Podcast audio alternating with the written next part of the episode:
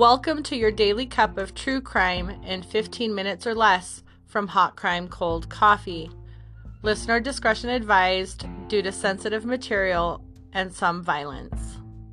These daily episodes are brought to you Monday through Friday, in addition to our regular weekly episodes that you can find on Wednesdays and Fridays. Today is Thursday, November 17th, and today's true crime trivia question is Which serial killer was in witness protection when he committed his crimes? The answer to that question is Marion Albert Pruett. In 1979, Pruett, who went by the name Charles Sonny Pearson, was placed in the Federal Witness Protection Program after testifying about someone who was killed in federal prison while he was in Atlanta, Georgia. He committed all of his murders while he was in the Witness Protection Program from April of 1981 through October of 1981. His victims were Pamela Sue Barker from Rio Rancho, Peggy Lowe in Jackson, Bobby Jean Robertson in Fort Smith, James R. Balderson in Fort Collins, and Anthony Tate in Loveland. His crimes spanned Mississippi, Colorado, Arkansas, and New Mexico. After he was arrested for his fifth murder, he admitted, or at least claimed, because it's never been proven, that he was actually the one who had killed the person in the Georgia prison. That he was actually in witness protection because he had testified against someone else for that murder. In Colorado and Mississippi, he was convicted and sentenced to life imprisonment, but in Arkansas, he was given the death penalty. He was executed on April 12th, 1999. He was 49 at the time, and his final meal included stuffed crust pizza from Pizza Hut, four Burger King Whoppers, three two liter bottles of Pepsi, a bucket of ice, ketchup, salt, fried eggplant, fried squash, fried okra, pecan pie, and a large order of french fries. Initially, a, he had requested, the story goes that initially he had requested a roast duck but then he decided not to get roast duck because he didn't think that they could cook it appropriately in the prison kitchen. Today's true crime trivia question is Whose last words were French fries when they were executed on death row? And I'll have the answer for you tomorrow.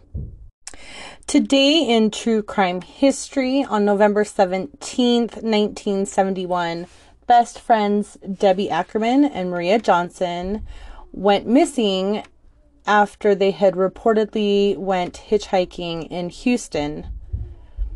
They disappeared on November 15th. They were found on the 17th in Turner's Bayou, which is also known as part of the Texas killing fields. Their murders remain unsolved.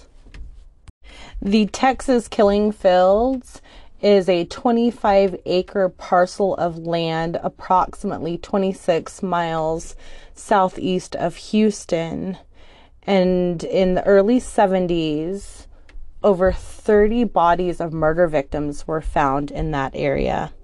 There is an upcoming Netflix documentary, I believe, about four cases from the Texas killing fields but most of those murders remain unsolved to this day.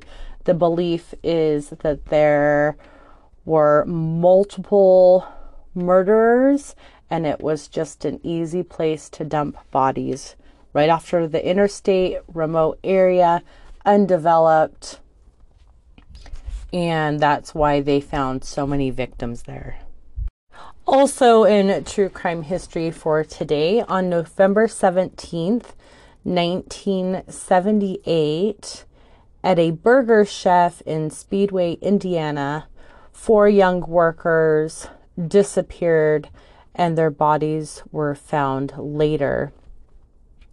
No one's really sure what happened. These crime, this crime remains unsolved.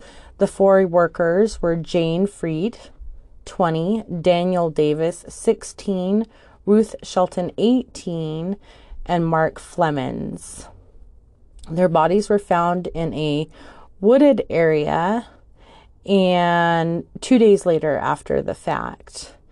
There were several leads, but no physical evidence to connect anyone in particular to that crime.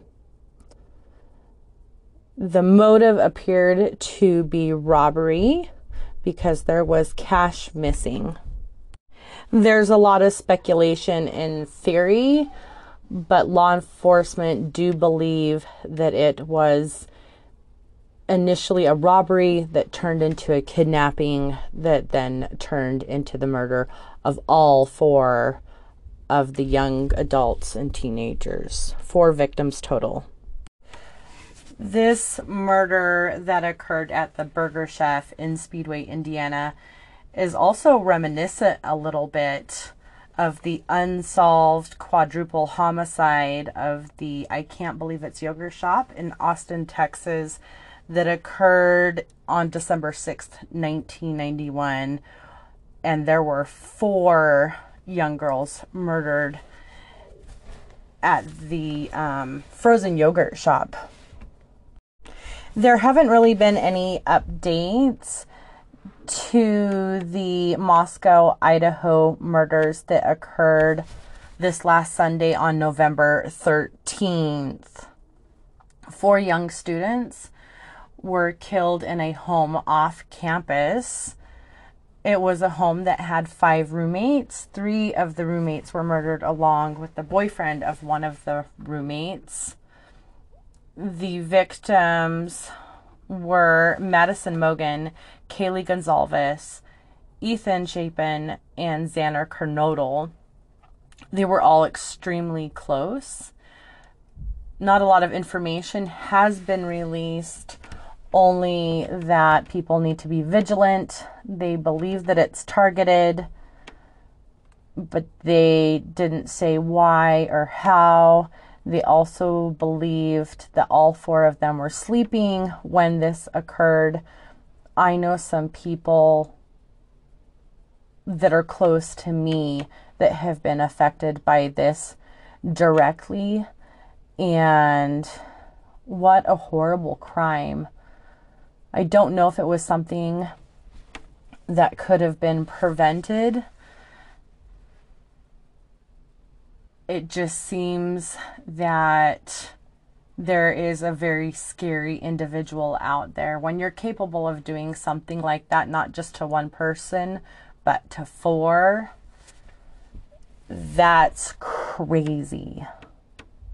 There's just some really sick people in this world, and I hope that they find whoever did it Moscow police have said that they are looking for a large military style knife, but they have no suspects and they have not found the murder weapon. A lot of times when law enforcement releases information, they intentionally do it to be misleading or to even set a trap. The other reason that they do it is to protect the integrity of the case. It happens more frequently than not that they don't release all of the information until they arrest someone. If you look at the recent um, arrest of Richard Allen in the Delphi murders, the indictment is sealed and they've said it's to keep the integrity of the trial, but also they may be looking for additional people.